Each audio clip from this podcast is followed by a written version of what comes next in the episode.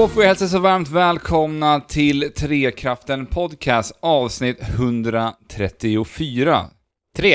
Avsnitt 133 som presenteras i samarbete med M3.se. Med mig idag har vi endast Andrew. Välkommen ska du vara, Andrew. Ja, men tack så mycket, Alex. Fabian är inne i sån här tentakaos igen. Ja, och kunde därför inte medverka i det här veckans avsnitt. Men då ställer jag mig frågan, är inte du inne i sånt också, Alex? Jo, det är jag. Skillnaden för mig är väl att jag inte riktigt har tentor på samma sätt som Fabian har, utan vi jobbar lite mer i projekt. Så att, ja, men precis. Förra veckan så skulle mitt spelprojekt vara klart, vilket det är. Och den här veckan handlar endast om att jag ska nu förbereda en presentation om det här projektet som vi har jobbat med senaste, vad är det nu, typ 2 månader eller någonting kanske. Ja, någonting sånt. Så att du är i stort sett klar. Nu är det bara en presentation kvar. Ja, alltså vi har gjort ett litet spel som ska gå och köra på mobiltelefon, som visserligen inte går just nu på mobil. Det går att spela på dator. Men vi får se om vi hittar lite mer tid i veckan inför presentationen som vi ska ha nu på torsdag. Sen efter efter det så är det ju sommaruppehåll, så att det ska bli väldigt skönt. Det har varit ett hektiskt år. Ja, jo, jag förstår det. Du har ju slitit de här 2 månaderna, verkligen. Ja, det var mycket jobb och det gör att man blir... Det blir mycket att tänka på. Så mycket att lära, så mycket att ta in. Ja. Göra spel är tidskrävande och svårt. Ja. Många gånger. Särskilt i startgroparna kan jag tänka mig. Ja, det tar mycket av en. Och man måste vara väldigt engagerad för att det ska bli någonting överhuvudtaget. Men det får jag tacka min fantastiska projektgrupp för. De har varit fantastiska allihopa. Ja, men grymt. Och jag tycker faktiskt att vi kan jag vill ändå spela upp den låten som vi har i vårt spel, för jag tycker att den passar väldigt bra in på den tiden som vi lever i här nu, när sommaren börjar komma. Du har ju hört den här låten, Andrew. Ja. Och den är ju väldigt sprudlande, och det är ju det vi ska liksom fånga i det här spelet. För det här är ett mobilspel där du spelar som en röd panda och du ska ta dig genom en bana och plocka upp olika föremål som spelar musikspår. Precis. Och då tänker jag att vi kan spela en liten bit av den här fina trudelutten som 2 av mina kollegor har gjort.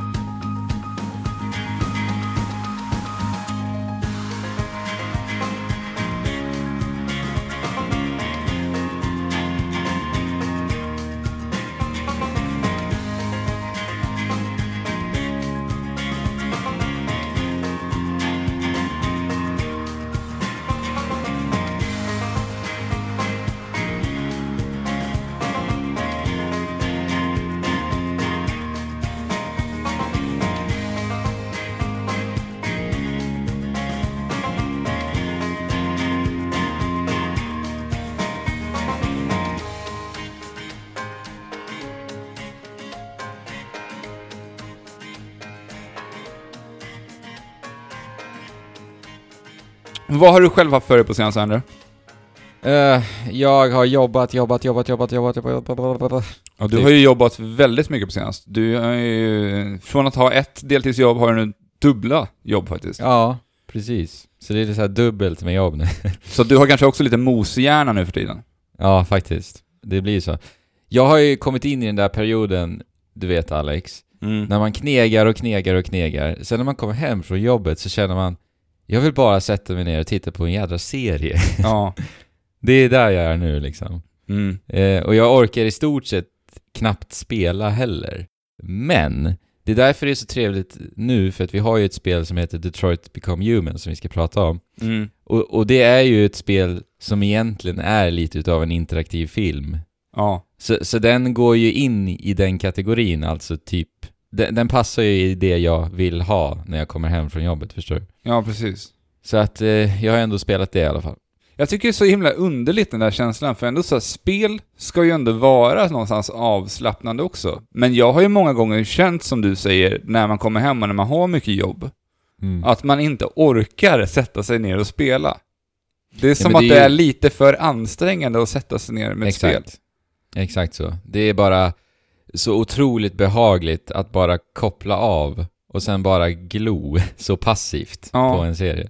Och just serier också, för att de löper ju så länge, va? Speciellt Netflix-serier och sådana serier där vi kan kolla liksom 10 avsnitt på rad om vi vill. Ja. Det är ju det som... Bara, det är så här en trygghet att veta att om jag kan och vill, om jag har tid, så kan jag sitta här alltså i timmar liksom. Ja. Jag känner ju dig väldigt väl, och jag vet ju att du har ju inte kollat speciellt mycket serier tidigare. Du har ju dina typ go-to-serier som du alltid har kollat på. Game Precis. Of Thrones bland annat, och så var det mer du tittar på. Ja, det är ju typ Game of Thrones alltså, egentligen. Westworld var väl en sån serie som kom in också. Jo, Westworld. Alltså det är ju typ, jag kan räkna hur många serier jag har sett på en hand i stort sett. Mm. Så lite serier jag tittar. Men det är därför jag sa, du vet Alex, när jag berättar det här. För att nu känner jag ju den där känslan som du har beskrivit så många gånger för mig. Ja, alltså jag är ju serieknarkare. Jag tittar enormt mycket tv-serier. Precis. Och det är så här, det ligger nog mycket i det du säger. Alltså det här bara slappna av och bara känna lugnet. Mm. Det optimala hade ju varit om vi hade fått ett spel som är i Detroit Become Human-anda. Men att du kan liksom lägga dig ner i soffan. Och sen så, du vet de här Tobii Eye Tracking. Nice. Alltså du behöver inte ens ha en kontroll. Alltså du kan så titta på skärmen bara och göra dina val. Göra valen med. Det hade ju varit fokusera på ett val liksom, så att det aktiveras. Och det hade varit skitnice. Jag tänkte då sitta en grupp människor och sen var alla som tittar på, säg man sitter 5 stycken i en soffa och den ska tracka alla 5:s ögon. Och då har man den här funktionen att man ska bara titta på sitt svar, så ser man vem som tittar på flest, eller den som får flest röster liksom. Ja, jag ser bara en Wall-E framtid i huvudet nu när du säger sådär. Ja, det blir det. Alla sitter där bara helt avslappnade och tjocka i soffan liksom. Fan. Ja. Ja. Det var någonting mer jag skulle säga. Jo, jag vill bara säga när vi ändå pratar om serier. Mm. Jag vill bara rekommendera en serie som heter The Leftovers. Det är den serien jag har verkligen grottat ner mig i nu. Mm. Alltså den är helt jävla fantastiskt bra. Ja. Alltså wow. Jag vill bara berätta premissen, för att det var den som drog in mig i den här serien. Alltså när jag hör premisser för serier så är det väldigt sällan den som drar mig in. Det är mera liksom rekommendationer att folk berättar för mig, den här är skitbra, du måste se den. Men sen när man läser premissen då kan det vara så här, jaha, vad är det här? Vad är det som är så bra med det här då? Men till skillnad ifrån det då, The Leftovers var det just premissen som drog mig in. Och det handlar alltså om att 2% av världens befolkning bara försvinner helt plötsligt. Det vill säga alltså då ungefär cirka 140 miljoner människor. Och sen så handlar serien om hur mänskligheten helt enkelt handskas med den här övernaturliga händelsen. Och det är så jäkla intressant och spännande hela tiden. Ja, men det blir som en intressant så här postapokalyptisk tagning på det. Ja, precis. Fast du tagit ut ett annat perspektiv på något sätt än det vi är vana vid att se. Väldigt unikt och annorlunda perspektiv. Mm. Det är så otroligt stämningsfullt. Musiken är bland det bästa jag har sett i någon film eller serie överhuvudtaget. Och hur de använder sig av musiken är så jäkla träffsäkert så det finns inte. Alltså. Det finns ju en melodi som ständigt spelas i den serien som är så fruktansvärt obehaglig. Alltså jag bara får så här kalla kårar över hela kroppen när jag hör den här låten. Ja, men det är väldigt så här dystert och melankoliskt och mycket pianospel. Och det är så bra. Mm. Ni måste alltså verkligen... Enormt jädra varm rekommendation från mig alltså. Jag ser ju redan ett mönster över här avsnittet där nu. Och det är att vi kommer prata mycket storybaserade spel idag. Vi pratar tv-serier nu, vi kommer prata Detroit sen. Ja, precis. Men ska vi inte hoppa in i Detroit då? Eller vill du säga något mer? Nej, men jag kan också hålla med om att det är en stark rekommendation från mig också. Jag har ju bara sett de 2 första säsongerna av The Leftovers. Mm. Och jag halkade efter för att jag följde ju den liksom när den sändes på tv. Och då kände jag så här, jag tappade lite från det som hade hänt i första säsongen. Och det är ju alltid problemet med tv-serier. Mm. Alltså det bästa är ju att se det så som du gör. Ett sjok liksom. Ja, men precis. Under några veckor. Ja men det är väl det optimala sättet egentligen att se en serie. Speciellt en sån här serie med så mycket mystik och så mycket invecklade liksom händelseförlopp som The Leftovers. Ja, och det är väldigt mycket lösa trådar som ska liksom bindas ihop i slutändan. Ja. Och den här har ju bara 3 säsonger. Den är avslutad också, så att... Ja, jag börjar närma mig säsong 3 nu. Och det blir bara bättre hela tiden. Alltså. Mm. Ja, men då har ni en serierekommendation. Det var länge sedan vi faktiskt rekommenderade tv-serier i den här podcasten. Så spana in The Leftovers. Finns på HBO Nordic. Jajamän. Mm. Ja, men vi rör oss vidare mot den här interaktiva filmen som är Detroit Become Human. Vad är detta, Alex? Det här är ju ett spel utvecklat av Quantic Dream med själva David Cage i huvudspetsen där. Mm. De har ju gjort spel som Heavy Rain, Beyond Two Souls och deras gamla spel till PS2 och Xbox tror jag också. Som heter Fahrenheit här i Europa och Indigo Prophecy i Amerika. Mm. Jag har ju spelat alla förutom just Fahrenheit då. Mm. Jag har ju inte spelat ett enda. Nej. Och egentligen inte ett enda utav den här typen av spel överhuvudtaget. Nej. För att det här går väl också att jämföra med Telltale-spel på ett sätt? Ja, det skulle jag säga. Det handlar ju om att göra olika val. Ja. Du presenteras för den här historien och du får alltid olika val och olika vägar att gå under berättelsens gång. Så att, bara för att göra det tydligt, alltså i stort så är inte det här ett spel. Nej. Eller hur? Nej, det skulle jag inte säga. Det är minimalt med spelmekaniska detaljer i det här spelet. Ja. Det handlar liksom om att ta dig runt på vissa platser, undersöka platser som ska liksom vara byggande och bidragande till det här universumet, att lära dig mer om bara storyn egentligen. Ja, precis. Och när det är kontroller, när du faktiskt ska spela, då är det mer som att kontrollerna sätts ju i scenens sammanhang lite. Så säg att det finns en scen ganska tidigt i spelet när man då ska servera en mästare, säger vi då. För vi är androider vi spelar. Mm. Så vi betjänar ju våra mästare liksom. Och då ska vi servera våran mästare med lite vatten. Och då kan vi då luta våran DualShock 4 för att liksom hälla upp vattnet i vattenglaset. Så då är din kontroll i stort sett på vattenglaset. Alltså... Oftast så känns det egentligen mest helt slumpmässigt tycker jag. Men det känns som att det är ändå tanken att det ska kännas som att kontrollen sätts i ett sammanhang lite. Mm. Men så är det. Men det är helt random ibland alltså. Ja. Tryck på fyrkant och trekant och håll in den där. Man bara, just den där scenen påminner väldigt mycket om en scen från Heavy Rain där man skulle duka fram tallrikar på ett bord. Var väldigt, väldigt lik. Okay, ja. Så jag började med att skratta när jag kom till den scenen. Men det kanske var en blinkning i och för sig då? Ja, jag tror nästan att det kan vara det. Det kändes som det. För att det var just ett kök och hushållssysslor. Så att, ja, det kan ha varit det. Men vi kan ju dra premissen vad Detroit Become Human är för någonting. Du nämner androider här i förbifarten. För att det här spelet utspelar sig i en framtid 2038 i ett framtida Detroit. Där ett företag som heter Cyberlife har tagit fram androider som då ska sköta de lågbetalda serviceyrkena i samhället. Mm. Men folk köper också de här androiderna och har dem hemma för att göra hushållssysslor hemma. På det sättet, liksom, istället för att köpa en robotgräsklippare som vi har idag så har man en android som kan göra det jobbet istället. Ja, på tal om det så fick man ju till och med tidigt spelserien en robotdammsugare ju. Ja, just det. Fick man se också. Ja. Mm. Så det ser ut som en sån här gräsklippare som vi var. Fast sådana dammsugare finns väl idag? Jag vet inte det. Ja, robotdammsugare? Ja. Ja, det gör det. Ja, men då så. Mm.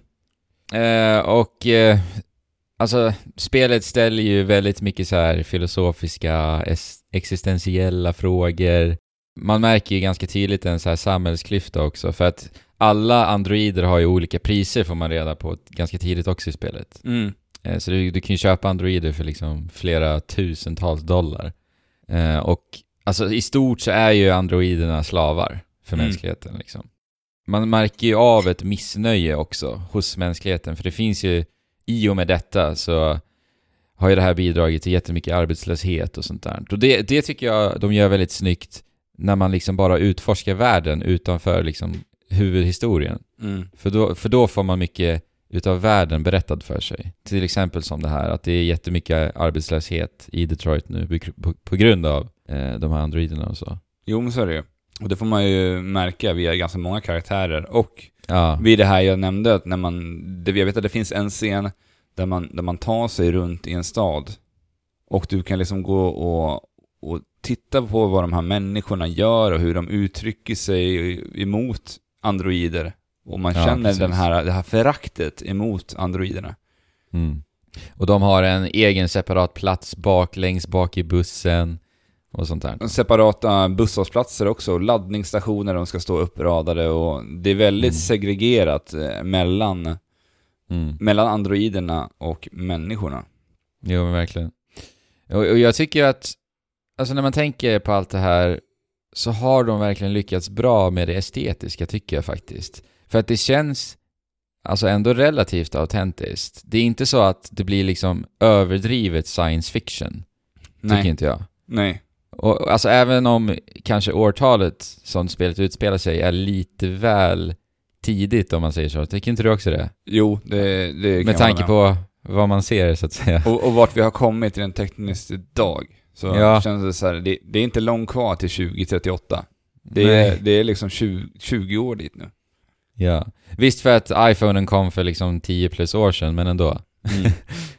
Det är inte riktigt träffsäkert där kanske. Men annars så tycker jag de har lyckats väldigt bra med det estetiska. Det känns ändå som att det är våran värld. Ja, det känns väldigt trovärdigt faktiskt. Det tycker jag. Men precis, du berättade premissen där och vi får ju följa 3 karaktärer ju. Ja, det här är ju någonting som man fick göra även i Heavy Rain. Så de har ju provat det här lite tidigare. Det var 3 där också. Ja, i Beyond Two Souls där vi fick styra. Det var Ellen Page just som spelade huvudrollen där. Ja, just det. För där var man bara henne. Så att det här tycker jag är jätteroligt. Jag älskar den här typen av berättande i filmer där vi ser liksom från olika typer av perspektiv där historien berättas. Mm. Ja, för alla har ju också väldigt distinkta historier tycker jag. Mm. Och valen varierar ju så himla mycket mellan alla de här 3 karaktärerna. Det är väldigt storskaligt hos den ena när det blir väldigt intimt hos den andra. Mm. Och sen en detalj, det är att alla karaktärer har en separat kompositör för musiken. Och det är ju liksom för att fånga och skräddarsy liksom den historiens atmosfär. Och då tycker jag också de har gjort sjukt bra alltså. Mm. För det känns verkligen. Musiken är jättestämningsfull och den smyger verkligen på vid så här väl avvägda tillfällen och sådär. Men det har jag hört att Quantic Dream ska vara lite känd för. Mm. Att de gör det väldigt bra tidigare. Och jag har reagerat på det också. Mm. Ja, jag har inte riktigt tänkt på det. Men det är sånt här som också ligger bakom allting. Så man tänker inte på det. Men det bidrar ändå till den här känslan. Ja, men troligtvis gör de det bra om du inte har tänkt på det. Ja, liksom. Exakt. Också. Ja, så är det ju. Men vi har de här 3 karaktärerna. Vi spelar ju som Kara, och Connor och Marcus. Kara som är en sån android som hjälper till i hemmet med hushållssysslor. Ja, det var ju hon som häller upp vattnet där som jag berättade. Ja, precis. Så att hon lever tillsammans med en man och hans dotter i ett hus där vi får reda på att mamman har gått bort. Ja, precis. Så han verkar vara en redig drogmissbrukare och ständigt stupfull. Mm. Så länge man får se honom i spelet i alla fall. Så är det. Sen har vi Marcus som jobbar också hemma hos en person. Men den här personen är en känd konstnär som också verkar vilja jobba lite för att ta bort den här barriären mellan människor och androider. Han ser liksom mera mänsklighet hos androiderna än vad många andra människor gör. Ja, han är ju en av dem. Jag har inte klarat av spelet, du har klarat det. Jag har kommit lite mer än halvvägs. Men jag upplever honom som den människan som ändå har mest känslomässig koppling till en android. Ja. Av dem jag har mött hittills i alla fall. Mm. Många andra människor, de ser ju de här som bara plastbitar. Det hör man väldigt ofta så här. Det är bara en plastbit liksom. Ja, exakt. Och sen så spelar vi ju som Connor som är typ den så här superduper versionen av androider som jobbar som en sån crime scene investigator. Ja, polis. Så han är väldigt high-tech och har många andra funktioner än vad de här andra har. När det kommer de säger väl till och med att han är den mest avancerade androiden just nu. Ja, det är han ju. Och han kan ju liksom gå till en sån brottsplats, använda sina funktioner och se liksom hela händelseförloppet. Och det här blir ju en liten spelmekanisk detalj. Just det. Hur du undersöker brottsplatser. Där du kan gillar de här sekvenserna. Alltså det bidrar ändå lite mer till upplevelsen än att det bara ska vara fortsätta på löpande lopp så. Utan här måste du faktiskt göra någonting och pussla, och spelar man det så som du och jag har gjort det vill säga med en andra person som sitter bredvid. Precis. Så tycker jag att de här scenerna blir väldigt roliga, där man sitter och pratar och säger så här, men gå ut i köket, där såg jag någonting ute i köket, gå och kolla på det där. Exakt, vi får ju 4 ögon istället då. Ja, och det är ju väldigt roligt. Plus hans supervision som han har, för han kan ju se och spotta grejer överallt i den här brottsplatsen. Ja, exakt. Så att hans historia handlar ofta om att så här, lösa fall där androider har brutit sig ur deras programmering, så kan man väl säga. Ja, de är avvikare. Mm, precis. Och Marcus, en detalj med honom. Alltså han finner ju sig snabbt kämpa för androidernas frihet och typ skapa lite av en revolution mot mänskligheten, va? Mm. Så kan man väl säga. Det är väl ingen spoiler, eller? Nej. Jag tror att, alltså för att marknadsföringen på det här spelet, det är så de har visat Marcus för oss. Ja, okej. Men då är det ju ingen spoiler. Nej, då säger vi så. Ja, sen får ni bli arga på oss om det skulle vara fel. Ja, men marknadsföringen tycker jag, strunt så. Jag har ju knappt kollat någonting överhuvudtaget. Jag har ju bara känt så här, det är ett Quantic Dream-spel, jag spelar. Jag gillar ju deras spel, så där, för vad det är, väldigt mycket. Mm. Ja, men alltså, som sagt, det är ju en interaktiv film, och alltså jag spelar ju det här spelet för vad det är nu. Jag förväntar ju mig inte att det ska vara ett kul spel liksom. Och jag tycker att det bidrar jättemycket att spela med min partner liksom. För vi har ständiga konversationer hela tiden, för att som du har sagt nu, alltså det här är ett spel som handlar om att göra val hela tiden. Och det är ett val som verkligen på riktigt har konsekvenser. Ja, men det har verkligen betydande roller för liksom händelseförloppet, och det blir så himla häftigt tycker jag. Ja. Och nytt för det här spelet är ju att vi kan se, efter varje avslutat kapitel så kan vi få se som så här noder, en nodkarta där vi så här, där du börjar och sen så nästa val du gör i sån här, som ett kartsystem över hur dina val, flödesschema liksom. Flödesschema, precis. Över hur dina val har sett ut. Ja, det blir liksom som en grafisk beskrivning av alla olika händelser liksom. Alltså när man kommer till liksom en ståndpunkt där du måste göra ett val, då kommer den här att dela sig i 2 olika vägar, och man ser så väldigt tydligt de här olika vägarna som kunde ha hänt. Ja. Och det här blir jag så himla fascinerad över många gånger när jag spelat det här spelet. Det är så här, verkligen. En scen som jag känner så här, jag kan typ göra 1 eller 2 val i den här scenen. Sen när man avslutar med kapitlet, sen bara, va? 6 val? Vad fan kunde jag gjort mer? Jag vet, det är så häftigt alltså. Alltså det här är ju den största behållningen tycker jag i det här spelet. Och det är som du sa, det här blir fascinerande. För det är så många gånger där vi har gjort ett val, där jag bara känner i magen, bara ett slag i magen, bara nej, vad gjorde vi nu? Och sen så, sen så får man upp det här flödesschemat och ser alltså vägar som kunde fortskridit alltså så långt till än hur långt vi kom liksom. Ja. Och det känns ju så mycket när man får det så svart på vitt framför sig också då. Det blir så här, vi skulle, men min tjej, hon säger hela tiden, vi måste spela om. Men då förklarar jag för henne att nej, det är inte så man ska spela det här. Konsekvenserna ska ju kännas liksom. Ja, men så har ju vi spelat också. Ja. Ja, det är skithäftigt alltså. Jag tycker ju bara så himla intressant, för vi brukar ju liksom fastna vid att bara sitta och blicka på det här flödesschemat efter ett kapitel. Och sitta där och diskutera, men vad kunde ha hänt? För de är ju också, vi ser ju inte vad de andra valen är eller vad de innebär. Nej, precis. Så att vi sitter där och diskuterar och bara, hur kunde ha hänt där? Sen blir man lite så här nyfiken, bara, nej, men ska vi gå tillbaka och spela för att se vad som kunde ha hänt där? Ja, men precis. Alltså, Jag tänker så här, hela premissen, Alex. Ja. Androider som börjar liksom få ett medvetande, bla bla bla. Alltså det har vi ju sett jättemycket i film och serier och spel och allt, va? Men jag tycker ändå att det unika med Detroit, det är ju att vi aldrig har sett det i en kontext där vi själva kan forma alla utgångar liksom. Så att jag tycker ändå att det känns ju ändå väldigt fräscht, även om liksom övergripande premissen är familjär. Jo, men det tycker jag också. Och alltså, det är sjukt jävla välspelat och det är jättebra röstskådespel. Och då blir jag också imponerad. Jag pratade ju med dig om det här i fredags. Mm. Att jämför liksom manuset i Detroit med en film. Ja. Alltså herregud. Det är liksom gånger, jag vet inte, 500 säkert i Detroit. Och att skådespelarna kan leverera. Alltså okej, manuset är kanske inte helt jävla felfritt.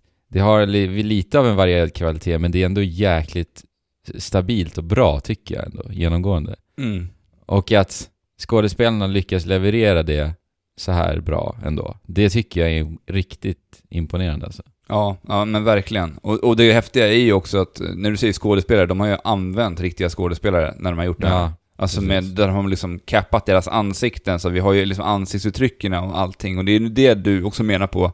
Att de uttrycker olika känslor med sitt ansiktsuttryck och kroppsspråk och hela den biten, beroende på vilken väg du väljer att gå med androiderna. För att det är också den här resan, karaktärsutvecklingen på vad de här androiderna ska bli i framtiden liksom, under spelets förlopp. Baserat på dina val liksom.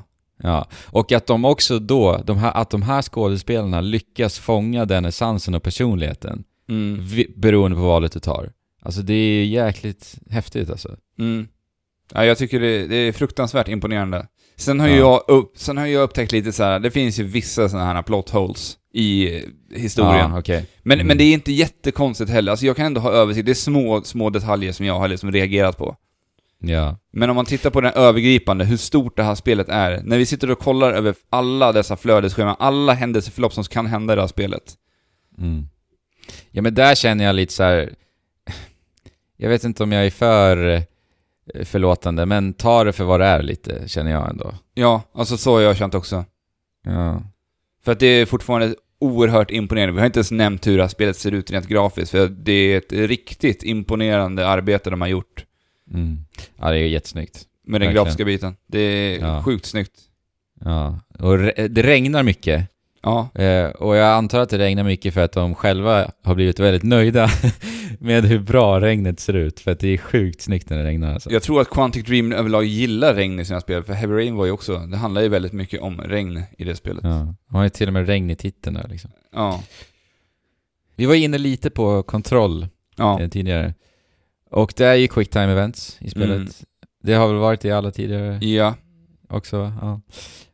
Och här tycker jag några utav spelets problem ändå dyker upp alltså. För att det dyker upp stressade situationer. Och det är ju typ actionmoment liksom. Säg att vi ska fly från någon galen nisse liksom. Då är det quick time events. Och quick time events är också en del utav dina val. Det vill säga hur bra du gör i quicktime-eventsen kommer att ha konsekvenser också. Eller hur? Visst är det så? För det känns ju att det är så. Och quicktime-eventsen är väldigt slumpmässiga.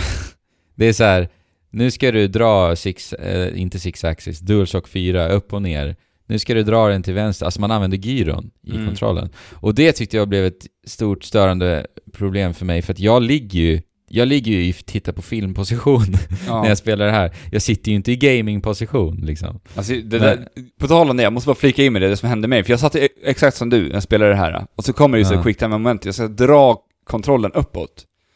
Och jag blev så jävla stressad i den situationen. Att jag svingar upp kontrollen i mitt huvud. Alltså för jag bara så här.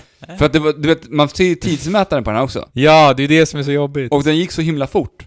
Och bara för att veta att jag kommer klara det här, för att gyron är inte alltid helt pålitlig i PS4, så att jag bara drog den hela vägen ifrån knät upp i pannan.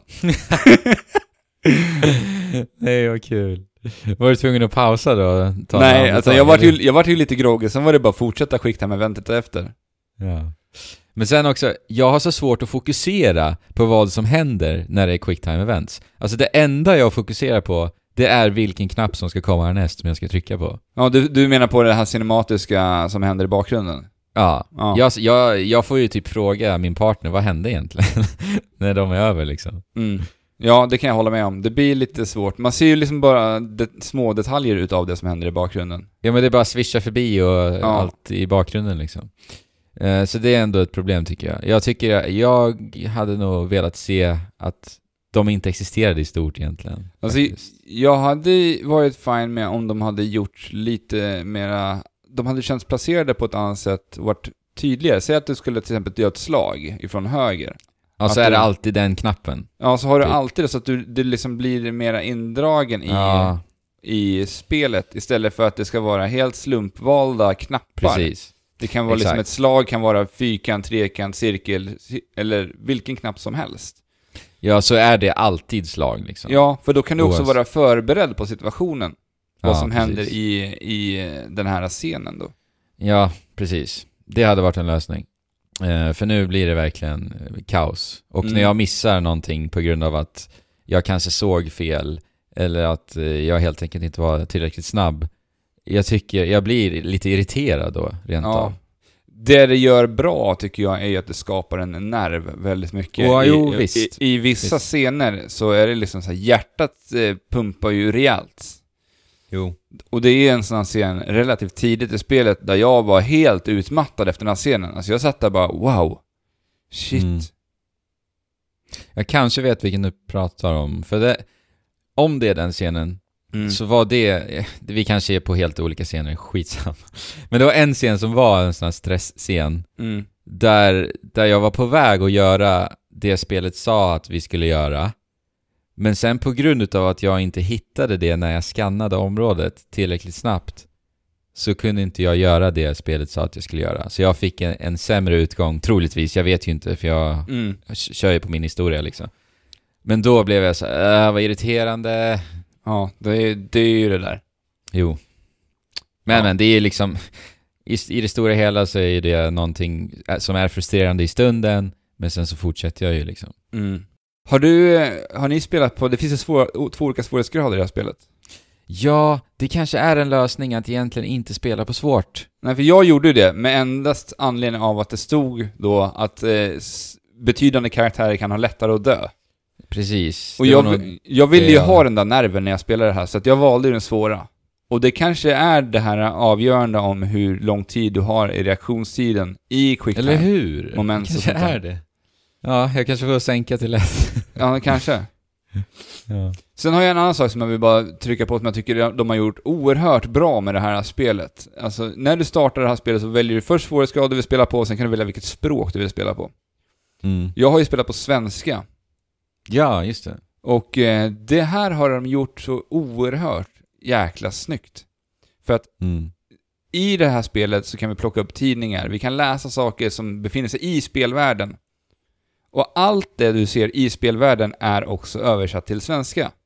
Ja, precis. Och det handlar inte bara om att det är undertexter. Utan allt som man interagerar med och du kan läsa på står på svenska. Ja, det är bra. Det är ett jättebra jobb tycker jag. Och de har löst det ganska snyggt invävt också. Med tanke på att vi lever i en framtid. Det mesta är digitaliserat. Så att det mesta vi helt enkelt läser är ju på skärmar. Ja, precis. Så att då är det ju bara istället svensk text liksom. Ja, exakt. Så det tyckte jag var ett stort plus faktiskt. Nej, men jag tycker ändå om spelet. Det håller mig engagerad hela tiden. Och det är ju såklart då på grund av historien, hur den utformar sig. Så att, som sagt, inte ett spel för mig. Jag ser ju inte det som ett spel liksom. Utan det är mer en interaktiv film. Jag har jättetrevligt tillsammans med min partner och vi vill ju bara fortsätta spela. Se hur det urartar sig, eller artar sig. Ja, jag håller helt med. Jag tycker att det här är bättre än Quantic Dreams föregångare. Det här är Beyond Two Souls. Ja. Jag tycker att de har snappat upp det rejält och de har tittat verkligen på vad de har gjort. Och de har försökt på något sätt innovera genren lite mer och göra någonting nytt med det här flödesscheman man kan se. Och det gör det här spelet väldigt mycket bättre tycker jag. Att vi faktiskt får se de här olika valerna vi gör och hur det kunnat arta sig.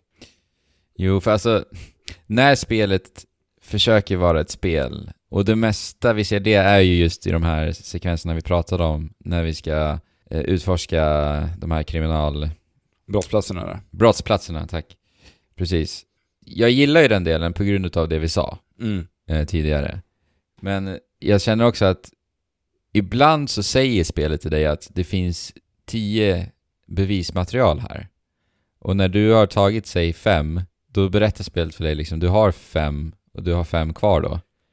Och då känner jag att det kan bli också lite tradigt att bara så här gå och dammsuga hela brottsplatsen och leta efter ikoner som poppar upp. För att där hittar du ännu ett bevismaterial liksom. Ja, jag håller med. Jag vet inte riktigt hur de skulle undkomma det med tanke på att det ska alltid vara ett momentum framåt och sådär också. Jag vet inte. Nej. Men, ja. Men jag har ju spelat en hel del av den här typen av spel. Både från Telltale och Dontnods, Life is Strange. Och jag har ju verkligen gillat den här typen av spel att spela med min sambo här hemma. Men efter att eftertexterna har rullat så känner jag ändå en sån här tomhet i det att hur lång tid kommer det dröja tills vi får se den här typen av spel på den här skalan. För att jag känner så här, efter det här spelet så kan inte jag gå tillbaka till ett Telltale-spel. Ja, det är så. För att det här är så stort och det är så maffigt gjort. Alltså att Quantic Dream har pushat den här genren ännu längre igen.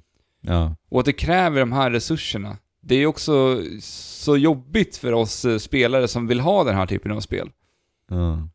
Ja, det är ju otroligt ambitiöst. Och det är ju verkligen polerat för vad det gör liksom. Verkligen. Ja.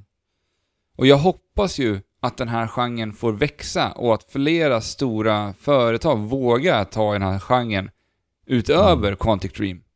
För att det är ju ett perfekt spel när du har dina intensiva jobbperioder. Ja, att kunna liksom kasta dig in i ett bibliotek av den här typen av spel. Och jag hoppas att vi kommer få se mera utav det här i framtiden.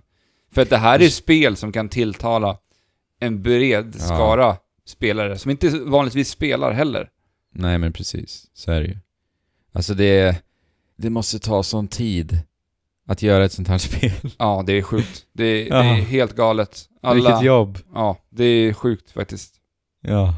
Så att, ja, men jag är väldigt, väldigt nöjd med Detroit Become Human trots sina brister. Och att det vissa gånger är lite väl övertydligt med vad det vill uttrycka sig rent så här, politiskt. Kan jag tycka att det är lite övertydligt ibland.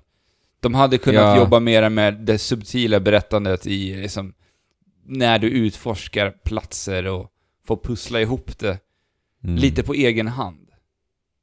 Ja, jag har väl känt av det lite i alla fall också. Så långt jag har kommit. Men du är nöjd med berättandet i stort annars då? Eller? Jo, men det är jag. Jag fick ju inte det bästa slutet. Ska spela om det här för att jag varit helt bara blåst av stolen när jag såg utgångarna i slutet. Ja, men det är också en del som är så otroligt unikt med den här upplevelsen och de här upplevelserna. Speciellt Detroit med tanke på att utgångarna är så ofantligt många fler nu. Men det är just konversationen med andra som har spelat spelet.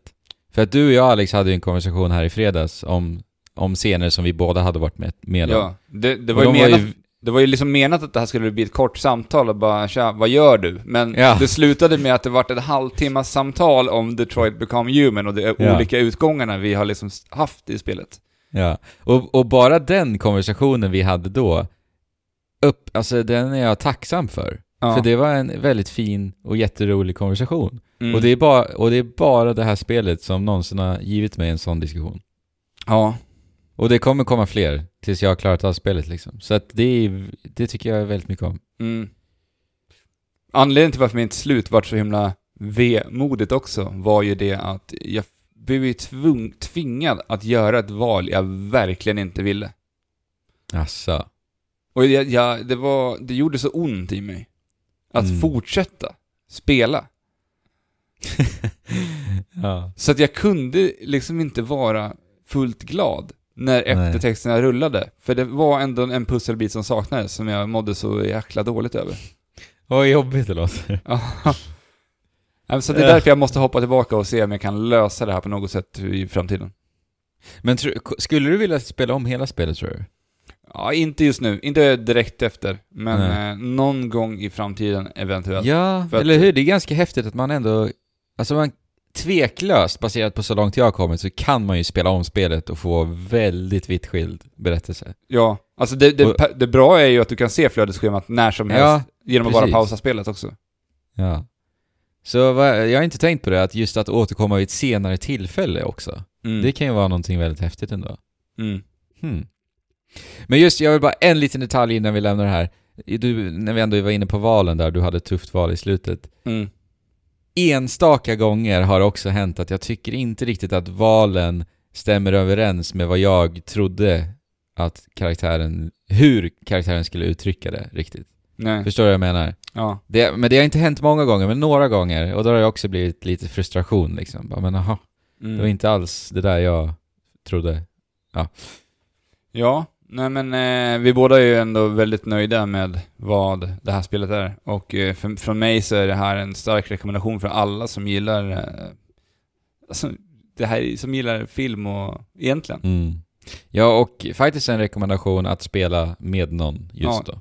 Ja, där tycker jag det är lite tråkigt att de har missat den här grejen som Telltales har kört på under ett tag. Det här med att du kan koppla upp flera mobiltelefoner och sitta på mobiltelefonen och göra dina val via en app.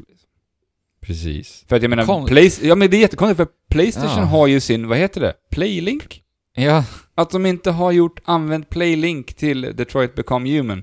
Playlink var ju något som kom i slutet på förra året, lanserades med ett fåtal spel som vi pratade om då i julas. Ja, precis. Varför har de inte implementerat Playlinks stöd för det här? Det är ganska underligt faktiskt. Det är verkligen det. Det har jag inte ens reflekterat över förrän nu. Jag fattar inte. Jättekonstigt. Ja. För det är också så här, när man får upp alla val så får du ju upp liksom, på kryss vill du säga så, på cirkel säger du så, bla bla bla. Och jag tycker också att egentligen så skulle de nog ha satt de ikonerna så som de ikonerna är satta på din kontroll. Det vill säga att kryss är längst ner, cirkel är till höger, trekant är upp, fyrkant till vänster. För det har faktiskt hänt, trots att jag har spelat i hela mitt liv, att jag har tryckt på fel knapp. Ja, det har hänt mig också. Ja, så bara den detaljen tror jag hade hjälpt, att bara instinktivt trycka på den du ska trycka på. Mm. Ja, men jag gillar det. Jag kommer ju nog klara av det här i veckan. Så jag ser verkligen fram emot att fortsätta också. Får se om du får lite mer smak på den här typen av spel och kanske plocka upp gamla Quantic Dream-spel framöver. Tillsammans och spela där hemma. Precis, men du tipsar ju om Life is Strange, minns jag. Ja, eller specifikt i alla fall. Ja, nej, men det tycker jag är faktiskt ett riktigt bra spel. Där märks ju att det är en stor skillnad i resurser från bolagen. Alltså det är ju det som är frågan liksom. Men jag kan väl ge dig ett försök och gå tillbaka i alla fall. Mm. Så ja, men det är ändå, jag tror ändå att det ska hålla idag. Och det har en intressant historia. Och det intressanta i Life is Strange är ju den här att du kan resa i tiden. Hon har ju den här funktionen. Du kan spola tillbaka tiden. Mm. Playstation 4 exklusivt, det är detta. Mm. Detroit alltså. Yes. Ska vi röra oss vidare, Andrew? Jajamän. Lite nyheter, Alex då. Jajebox. Förra veckans avsnitt slutade ju väldigt abrupt på grund av tekniska problem. Ja, just det. Det var ju olyckligt. Ja, verkligen. Speciellt när vi hade gäst och allt vad det var. Och veckan innan det strul. Det var så mycket strul för oss de senaste veckorna. Alltså. Mm.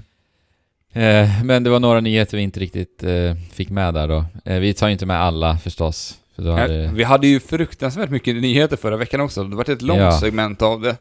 Verkligen.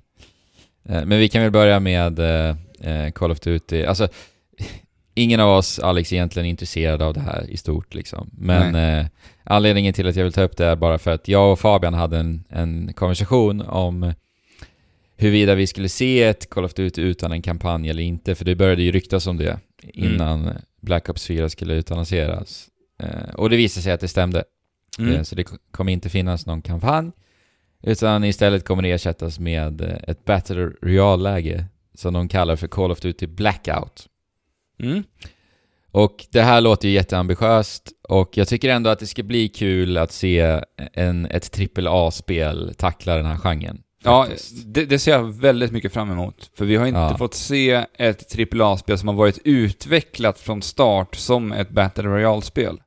Nej. Utan vi har ju AAA-studion Epic som har gjort Fortnite. Men Fortnite var ju inte gjort som ett AAA Battle Royale från början. Utan det är ju ett tillägg till The Fortnite som kom förra året.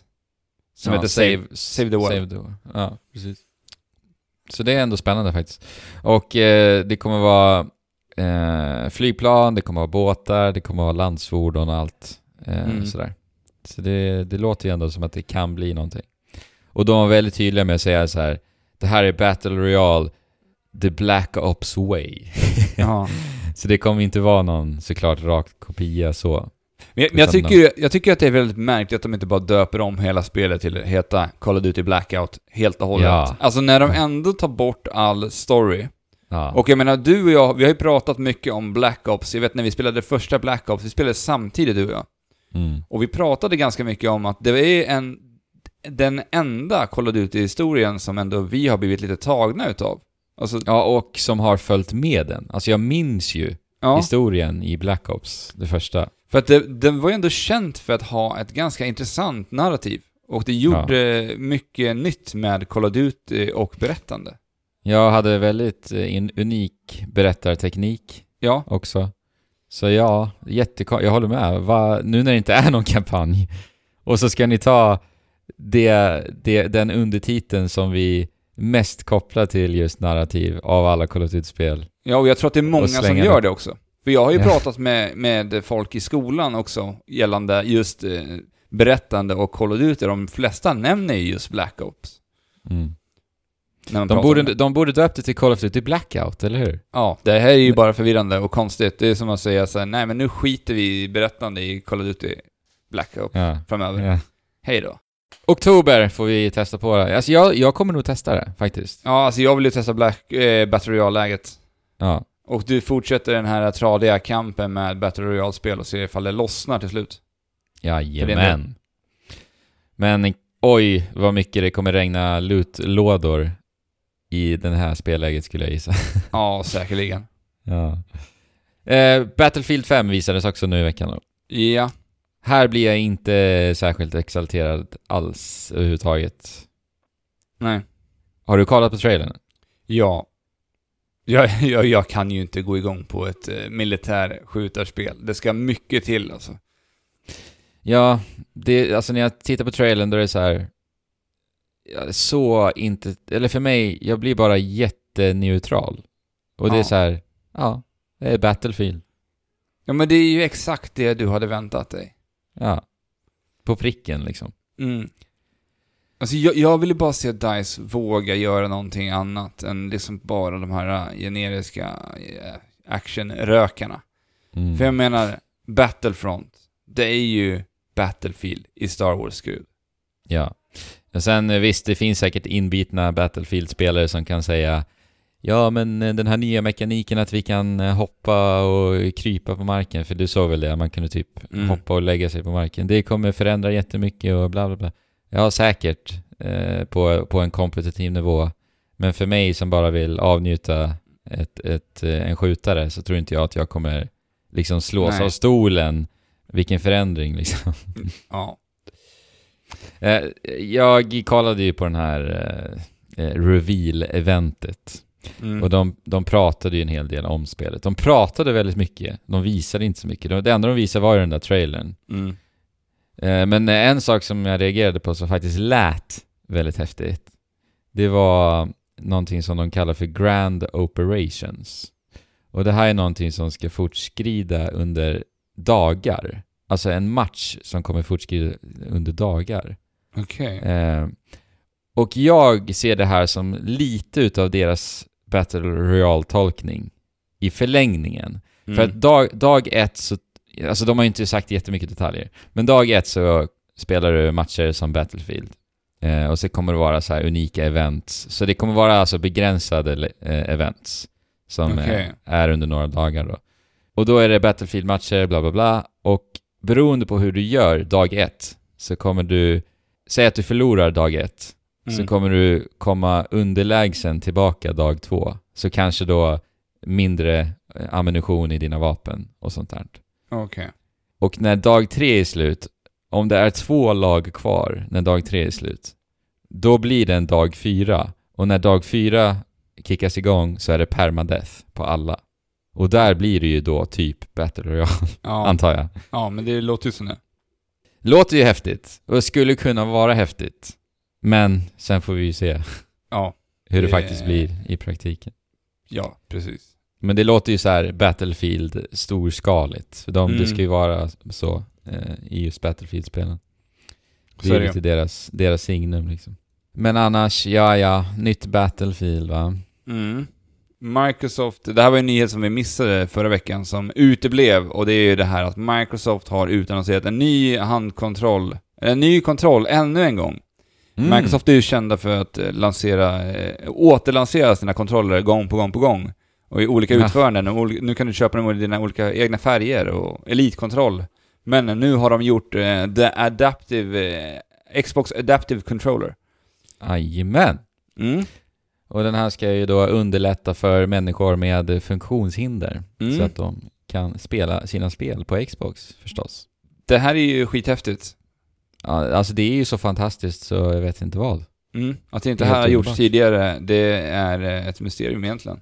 Att folk har blivit tvungna att modifiera redan existerande handkontroller. Bara det i sig är ju ett problem för folk som har funktionshinder. Ja, men precis. Men det är så härligt att se då liksom ett så här stort företag som Microsoft gör en sån här stor satsning. Det är ju verkligen fantastiskt. Alltså. Och en liten detalj jag tycker om är att de gör ju kontrollen väldigt sexig och snygg. Ja, det gör de ju. Det ser ju ut som en sån här Stormtrooper. Liksom den vita, så stora svarta detaljerna. Den är väldigt sexig. Ja, det ser ut som en högteknologisk produkt. Modern, det är väl det jag vill säga. Och det bästa med den här kontrollen är ju att du lätt kan modifiera och mappa kontrollen till olika... Alltså man kopplar in den på baksidan av den här kontrollen med olika kablar och då kan du mappa den till precis vad som helst egentligen. Det är 3,5 mm ingångar bara. Ja. Så är det bara att koppla in. Och sen så har du en liten ikon som, där du ser vilken ingång som representerar vilken knapp. Så. Ja. Det är jättesmidigt, verkligen. Alltså vilken ingenjörskonst. Alltså det är ju väldigt, väldigt användarvänligt och väldigt snyggt designat. Det är så här det behöver vara också. Lätt för dem att koppla ihop de här kontrollerna själv. Ja, de har ju verkligen tänkt på det som ska tänkas på. Jag tänkte ju direkt på den här Street Fighter-spelen med The Brulee Legs som jag såg på Cross Counter TV för ett par år sedan som var en så här professionell Street Fighter-spelare som endast kunde spela det som inom Street Fighter-världen kallas för charge-karaktärer. Ja. För att han hade... Alltså charge-karaktärer är när man håller bak spaken och sen så rörde den i en riktning.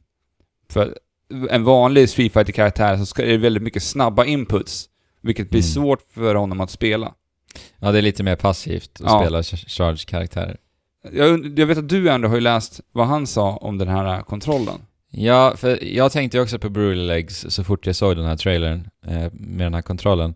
Och då kikade jag på hans Twitter för jag tänkte han måste ju ha varit en av dem som faktiskt har testspelat den här kontrollen. Jo, precis.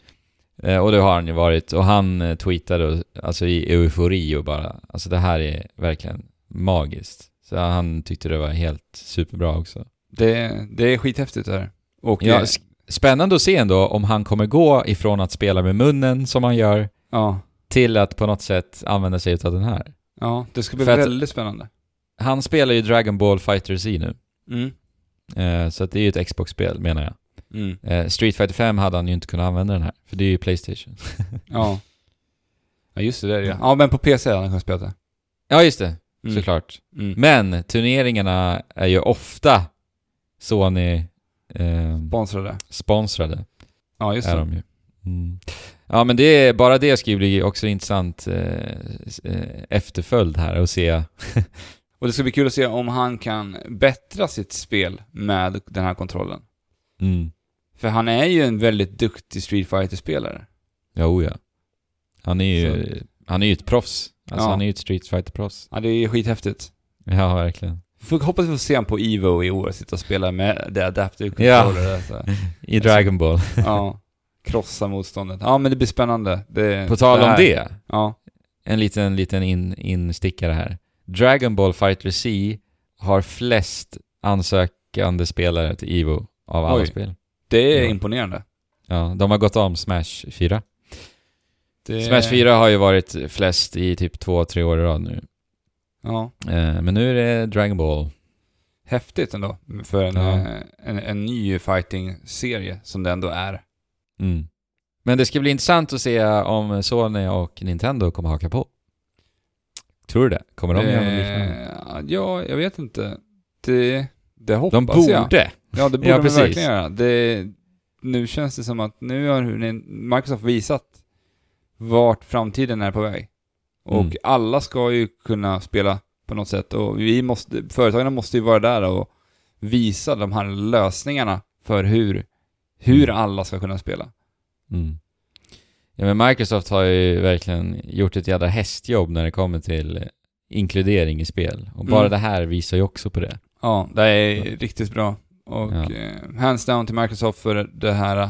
Ja, och trailern var ju nog för att den är producerad. Ja. Men den var verkligen hjärtvärmande. Att bara se de här människorna med leende faktiskt kunna spela så här på det här sättet. Liksom. Ja, det är jättefint.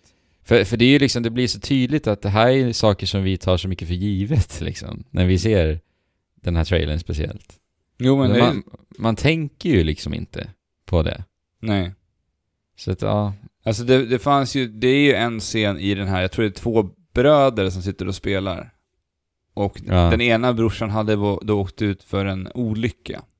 Ja, just det. Precis. Och det här är ju någonting som man så starkt kan relatera till. Tänk om någon av oss hade liksom hamnat där och inte kunnat spela och den här frustrationen inte i det. För vi har ju alltid haft spelarna som vår grej genom hela livet. Och där blir det så här, det blir väldigt starkt och väldigt så här, tårdrypande och fint någonstans. När man ser lyckan i att han kan börja spela spel igen. Ja. Nej, applåder Microsoft. Fantastiskt gjort. Mm, det är det verkligen. Vi har ju också en ny svensk spelstudio på ingång. Och den här studion heter Neon Giant och består utav höjdare ifrån Machine Games. Bland annat Arcade Berg som du och Fabian intervjuade på förra årets Comic-Con.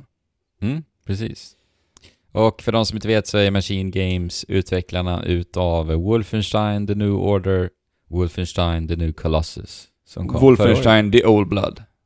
Ja, men precis. Ja. Vi tog ju upp den här nyheten förra veckan. Ja.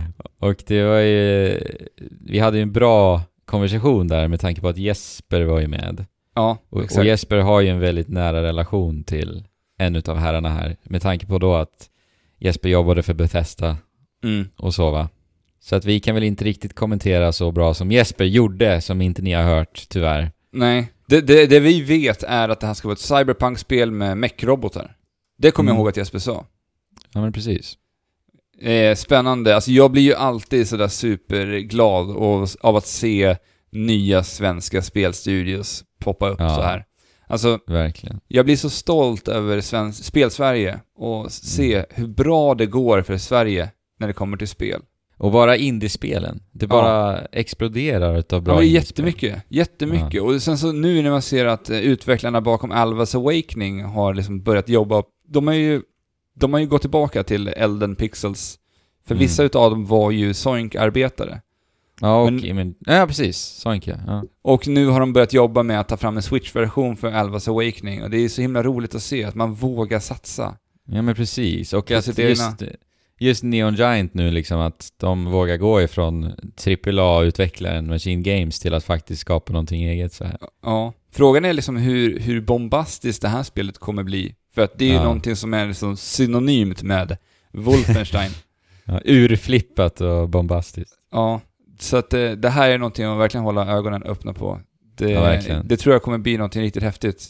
Ja, alltså de har mitt förtroende. De kan ju sin skit i alla fall. Liksom. Ja. Så att det här studion kommer, visst är det Uppsala de kommer hålla hus. Det är där jag vet Machine Games är i dagsläget. De är ju där, så att, troligtvis. Ja, skittaggad och kul att Sverige fortfarande är bäst i Europa på spel, för det tycker jag. Jag vill bara flika in snabbt. Nästa vecka kommer vi prata om ett svenskt spel som heter Yokus Island Express, som vi alla tre har sett fram emot otroligt mycket det här året. Mm.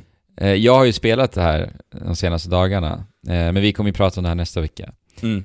Men bara så här, för spelet släpps ju på tisdagen den här veckan, så det är redan släppts när jag släpper det här avsnittet. Och för de som är sugna, jag vill bara säga, köp det. Ja. Och sen så kan vi prata om det här nästa vecka. Ja. Men det är ett jättebra spel. Ja, jag ska ju spela det här också. Ja. Jag är riktigt sugen. Mm. Men jag kan bara, för det är just det här med indiespel, du vet. Man kan vara lite osäker. Ska jag inte? Mm. Och då vill jag bara ge en liten heads up att det är värt det i alla fall. Mm. Lämnar det så tar vi det nästa vecka. Ja, jag har bara en sista fråga till dig nu. Jag tänker så här, nu är det ju inte långt kvar tills verkligen sommaren slår in. Och vi har ju alltid pratat lite så här sommarspel och sådär, vad vi ser fram emot under sommaren. Mm. Har du någonting sådant här spel nu i sommar som kommer som du verkligen ser fram emot? Ja. Det är Mario Tennis faktiskt. Mario Tennis. Till Switchen. Mm. Det känns som ett skräddarsytt sommarspel lite. Ja, det är ju alltså, det. Pick up and play, enkelt. Och jag tycker att tennismekanikerna ser riktigt genuint roliga ut i det spelet. Ja, och jag gillar ju hur äventyrsläget ser ut i det spelet. Ja, alltså. Det verkar finnas mycket för enspelaren. Ja. Så att det är nog det jag ser mest fram emot faktiskt i sommar. Mm. Ja. Och sen såklart Splatoon DLC. Ja, uppdateringen där. Precis. Själv då? Det är ett spel som heter Onrush som jag ser väldigt mycket fram emot. Ett så här galet bilspel. Jag älskade de här gamla arkadspelen, arkadbilspelarna som man såg mycket av på PS2-eran där. Och Playstation till och med. Har inte fått något riktigt sånt sedan egentligen. Typ Burnout Paradise är väl typ det närmaste som... Ja, eller hur? Det är en spelgenre jag saknar. Ja, så jag ser väldigt mycket fram emot att lägga mina labbar på Onrush och verkligen grotta ner mig i det, för det ser riktigt roligt ut. På tal om de här interaktiva filmspelen, är inte Vampyr ett sådant? Jo, jag undrar det också. Jag har ju precis efterfrågat det här. Jag har ju skrivit upp mig på det här spelet att jag vill ju klämma på det här. Och jag det skulle jag kunna vara intresserad av nu, om det är ett sånt. Alltså för att det är ju Dontnod som gör Vampyr. Det här släpps ju 5 juni tror jag är. Ja, precis. Är ju utvecklarna bakom Life is Strange. Jaha, det är de alltså? Ja, det är de. Men, oj. Så att det kan vara så. Nu blev jag lite nyfiken här alltså. Det är också kul med spel som handlar om vampyrer, tycker jag. För det har vi inte sett mycket av heller. Nej. Det är en bristvara i några spel, vilket är lite konstigt, för vampyrer är ju väldigt populärt bland många människor. Jo. Ja, men spännande. Så att, ja, men vi håller ögonen öppna. Det kommer spel till sommaren också. Det kommer med spel hela tiden. Vi är så jäkla bortskämda i dagens spelvärld. Det rasslar ju en grej hela tiden. För rollspelarna kommer ju Octopath Traveler också i sommar. Ja, och så kommer ju Moonlighter här i veckan som ser helt fantastiskt ut. Det ser så bra. Så att det finns hur mycket som helst att välja på. Men... Ja, vi måste avsluta för idag, Alex. Jag ska springa iväg till jobb. Ja. Men oss kan man nå på trekraften.net. Yes. Och där kan man klicka sig vidare till kontakt och så ser ni vart vi befinner oss på alla sociala medier. Vi är mest aktiva på Instagram. Där heter vi Trekraften-podd. Så följ oss gärna där. Discord vill vi jättegärna att ni ansluter er till. Ni hittar beskrivning till vår Discord. Nej, ni hittar länk till vår Discord i beskrivningen. Så ja. Var det något mer? Nej. Nej, det var nog det. E3-nyheter uteblir den här veckan. Och det är av en väldigt enkel anledning, tycker jag. Och det är att E3 är snart här. Nästa vecka kommer vi prata lite om förutsägelser inför E3. Och sen är det dags. Så att vi sparar lite på E3 den här veckan. Jäklar vad det här halvåret har gått fort fram till E3 alltså. Ja, helt sjukt alltså. Det har gått riktigt snabbt. Ja, toppen. Med det sagt, Alex. Ja. Spela på och chip, chula, hopp.